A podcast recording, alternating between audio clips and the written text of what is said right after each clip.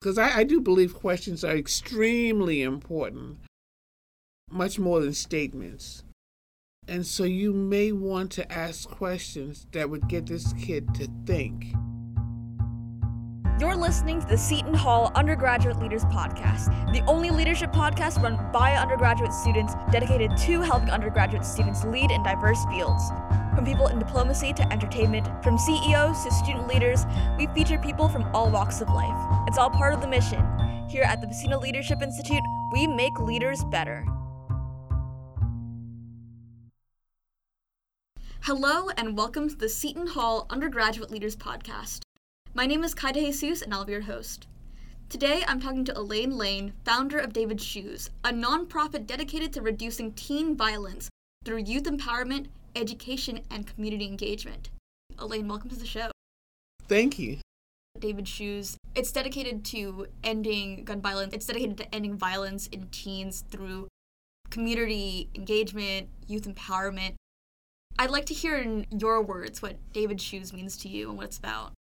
David Shoes came into existence because my son was killed by another teen. At that particular time, he was 18, and the young man who killed him was 17. And after a few years of grief, I mean, total grief, I eventually had to go to get mental health to help me get over that grief because it didn't seem like it was going anywhere. Once I began to work on it and began to move out of it, I was shocked because I found out that I wasn't the only one mm-hmm. that this had happened to. You know, this was happening, especially at that particular time, almost daily. I am a former teacher of from Newark. And so I have a, a real love for Newark and the kids from Newark. And that was happening in Newark almost daily. So I decided, I, got to do something about this. You know, I don't know what it is, but I didn't realize the depth of the problem of gun violence, number one, especially among teens. And, you know, I began to do some research and found out, oh my God, at that particular time, I think it was daily, at least 12 kids under the age of 19 were being killed. In the year in which my son was killed, 3,792 kids under the age of 19 was killed.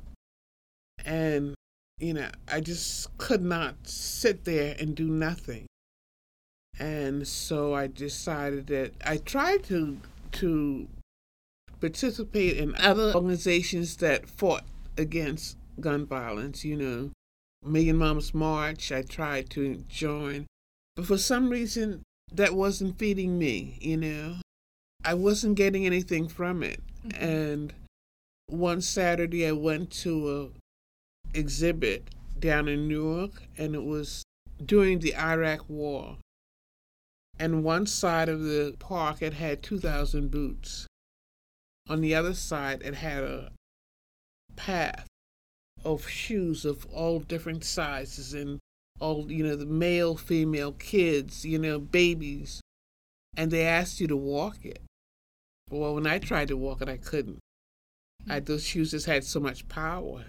So on my way home, I said to myself, if those shoes could have that effect on me, could shoes that represent are from, you know, kids who have been killed by gun violence, if that could have some kind of effect on those kids who we're asking to walk through, and if those kids can feel that energy and change, and if they need to change their behavior, save their own lives, mm-hmm. then that would be worth it.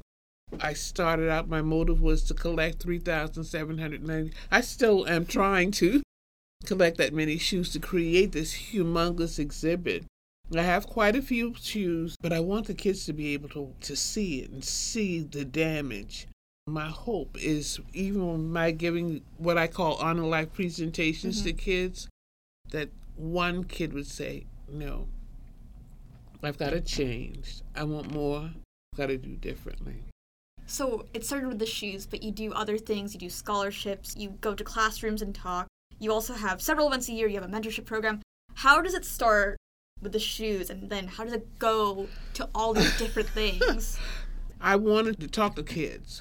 And I know kids are very visual. And so the shoes were this visual piece to represent what I was talking about, you know. And so I wanted to collect the shoes. Presentations were the first parts. And then I, I realized as a teacher, because as a teacher, you always look for this kid who's is a pain, you know, and who needs your attention, and and so you always work towards him. But there's another kid across there who's doing his best, and he deserves your attention as well. So I said to myself, I need to do something for kids who are on the mark, who are doing the things necessary, and who want to succeed and are planning to succeed. So that was the idea for the scholarships. And once we started with the scholarships, we realized that number one, just because you go to school doesn't mean you finish. And a lot, to be honest with you, a, lot of our African American males who start school don't complete it. So that brought into mentorship, you know.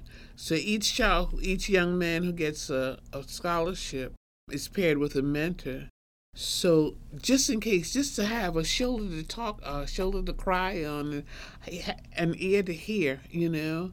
And for me, what I do is I keep thinking of something else. What is it that I need to do to, to connect, to let kids know that they are valued, that they are worthy, and that that's the way they should treat themselves. And if they treat themselves like that, then that's the way they should treat everybody else. Right now, we have an art contest. Mm-hmm. and it's for middle school kids, mm-hmm. fifth through eighth. And what they have to do is, if they want to enter the contest, they have to draw what it means to honor life or some aspect of honoring life, you know. So we have to find out as many ways to get to as many kids possible.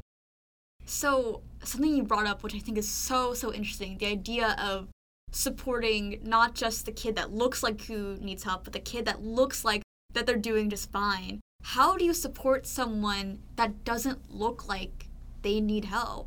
I think you begin where they are because just speaking to a kid is, as far as I'm concerned, healthy. And that's extremely important too. And I think we need to look at our own basic needs. What are our own basic needs? And if, take for instance, I don't mind someone talking to me or, or if I need this or that, then those are the things that we are willing to reach out to. We are willing to reach out. We might hit the nail on the head, you know, and we might not. But one thing for sure, we're going to go out there and try.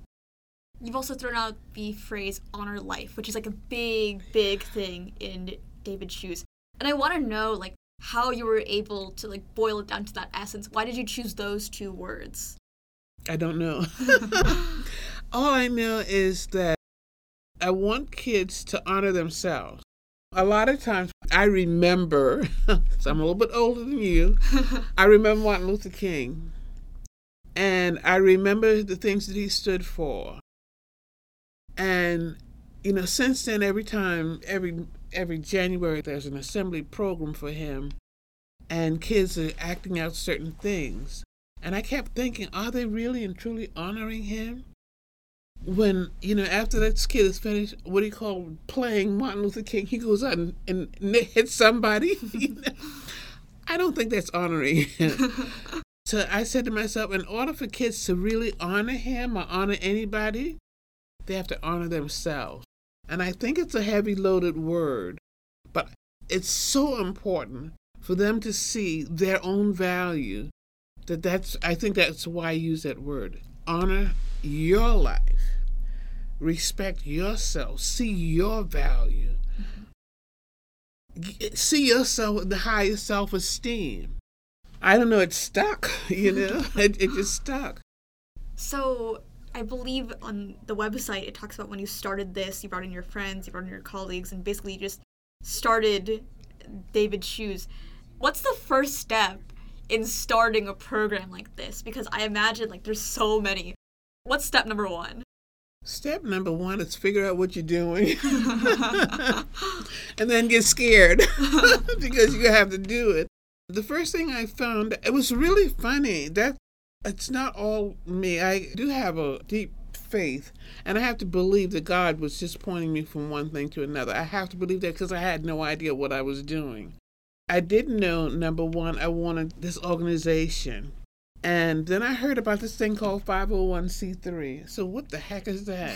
and so I had to figure out what that was. So I said, okay, I need a 501c3. And then, in order for me to get a 501c3, they said you had to have a board of directors. Well, what the heck is a board of directors? So then I had to get a, a group of people who and they who consented to be on the board of directors. We don't even know what we were doing. We just made sure that one thing I knew I wanted to do was to do the presentations. And then by the end of the first year, I knew I wanted to do the scholarships. And that was the first thing. And so we decided to work on those things. And as years went by, it, thanks to Google, and then thanks to, there's an organization called Candid, and it's for nonprofits. And what they do is they give resources to nonprofits. They have a huge library in New York where you know you can go and get information from. And they have satellite areas here in New Jersey as well where you can go and they have a foundation directory of thousands and thousands and thousands of funders who are willing to give out funding, grants. But I went to several of their workshops. Mm-hmm. One thing I find is that the health of David Shoes is connected to my own health. I have to be honest, as much as honest as I possibly can, you know. And the things that I want David Shoes to do, I have to be as well. Because you can't do the, you, it, that can't be an imbalance. And so, just like me being a human being mm-hmm. making mistakes, then I have to realize that David Shoes is going to make mistakes and have made mistakes, and we just get up and correct the mistake and keep on going. I think the one thing, because we've been going for at least 15 years now, and the only thing, the reason why we've been going for 15 years is because I made a decision that this is what it's going to be. And so if I fall, I've got to get up. If I fall, I've got to get up. You know, that's all there is to it. So you mentioned that you joined these other organizations that were supposed to end gun violence in teens, but it didn't fulfill you as much as starting David Shoes did. Right. And I'd love to know why that is. Like, what did starting this foundation do that the that joining other ones didn't? Well, number one, I'm a teacher. so going to schools, and, and I, by this time, I'm close to retirement. And by that time, I was really outside the classroom. I, I think um, when my son was killed, I was a literacy coach or something, mm-hmm. working with teachers. I wasn't inside that classroom with kids. Then I went to Montclair State, to be honest with you. And so I was working with young adults. I wasn't mm-hmm. working with, because my the grade level I taught most of the time was eighth graders. Mm-hmm. So I wasn't with my eighth graders, I was with young adults. And so, number one, this gave me the opportunity to stay connected with kids mm-hmm. because I go and speak to them and that gives me a lot of energy, you know. And so that was one thing. I think that there's a necessary part to reduce gun violence totally, uh, or even among teens. We need these organizations who press for laws that would curb gun violence. We need that. But I'm not the one to do it. also needed is someone who is willing to work with kids to let them see who they are so they don't need that gun. Mm. You know, and that's the part that I decided that that's what I needed. That's what I wanted to work on. So you mentioned this background in education, and part of the organization is teaching kids how to honor life. And I just want to know, like, how do you make a curriculum for kids to honor life? Good question. What's also on my books, you know, my next goal is to create a curriculum. And I, I, what I have to do is to research and create like a six week curriculum because I want us to adopt a school and be in that school for at least six weeks and then adopt a class, a fifth grade mm-hmm. class, because research says that's where you can make your strongest attack. So we want to adopt a fifth grade class and for the whole year and be with them almost like weekly, you know, for six weeks, and then always check in on them for the rest of the year, see how they're doing, what they're doing. I think did you look and see what's necessary for kids to succeed? What are the kinds of thoughts and ideas and beliefs and values that has to be in order that helps mm-hmm. kids to succeed. And inside this curriculum, these are the, some of the things that has to be there. You have to teach by experiencing, creating activities where kids would find out, oh my God, look at what I did, you know, where they would find out for themselves, hopefully, and begin to to at least incorporate some of the things that we want them to to learn or to to be. We've talked a lot about the mentorship, or we've talked about the fact that there are mentorship programs within David's Shoes. What makes a good mentor? I think a good mentor is one who listens. The person has got to listen first. Because when you if you listen, then you have some idea as to where the student is. And then after you've listened, you may want to be able to direct this person to resources, or you may want to ask questions because I, I do believe questions are extremely important, much more than statements. And so you may want to ask questions that would get this kid to think. And if you get him to think, you may be able to get him to solve problems on his own, you know, to come to a solution that benefits him and solve whatever that problem is. But it first has to come with being able to listen and being able to value that person not as person somebody who needs me, you know, needs my all of my knowledge, but needs someone to open up the knowledge that he has himself.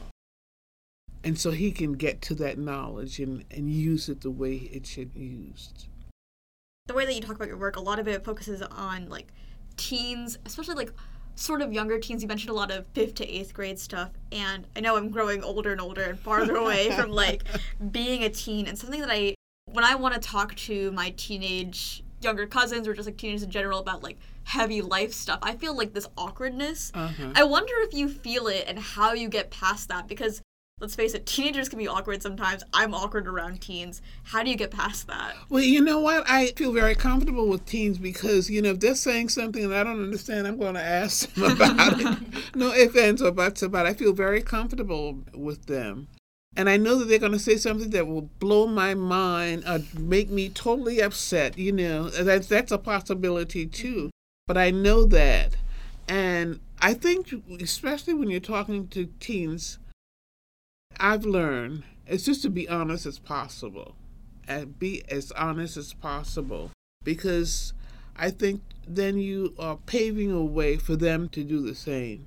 This last year in December, I did a presentation, a David Shoes presentation, but this was from a, a larger group. You know, this is a whole, I think they had maybe 250 some kids there, and then they would break the kids up into different workshops but the opening remarks were from for the whole group. And the one thing that I learned there was living in a society now where kids are so frightened that having a gun is important. Mm-hmm. And it mm. shocked the living daylights out of me, you know.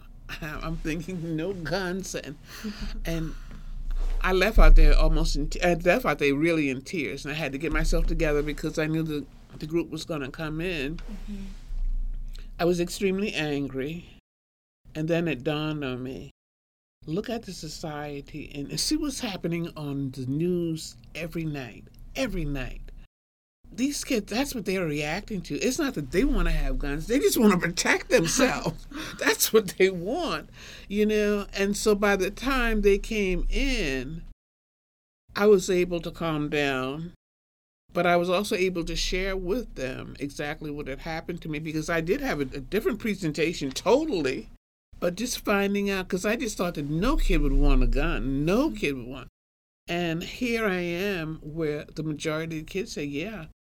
But I honestly believed it was for protection. It wasn't that they wanted to hurt or kill somebody, it was for protection.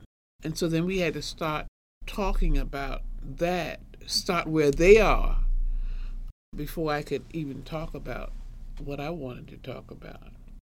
I want to thank you once again for coming on the show. We are running up on time. Mm-hmm. But I do want to end off with one final question, Mm. and that is if a listener out there has someone in their life, probably like teen ish, that they want to express this message of honor life, how would they go about doing that? How do you get a teen that you know to honor life? I don't know if I can get someone to honor life, you know, and I don't know. That's why I have to continue working you know. What I have to want them to see is their own value. I think that's the first step for them to see their own value, and that's not easy. I I'm not going to tell you how old I am, but I'm still working on that. You know, you're not going to do it the first time, but if they can move from saying, you know what, I got a D on that test, I can do a little bit better. So uh, this is what I'm going to do. That's the first step because they are honoring themselves, you know? And so you start at the small steps. Okay, what is it that you can do for you? What is it that you can do for you, not for anybody else? And the first thing you can do is to look at yourself and say, believe, you know, have some kind of belief in yourself. Because if you don't have a belief in yourself, nobody else is going to believe you, have a belief in you. See, we you know begin to start small, and and just continue to work forward. What I would like to see done cannot be done within a presentation. It's just to to give that idea: is this possible? Is it possible for me to be able to do this? Or is it is she right? Or you know, am I a little bit of that? And if they can say yes to that, then I'm believing that they're on the road. There's a possibility for them. On behalf of everyone at the Buccino Leadership Institute, I'd like to thank the podcast team, 89.5 FM WSOU for allowing us to use their facilities, and you for listening. Follow us online at www.shu.edu backslash leadership, on Instagram at Buccino Leaders, and on Twitter at SHU Leadership. At Seton Hall, we make leaders better.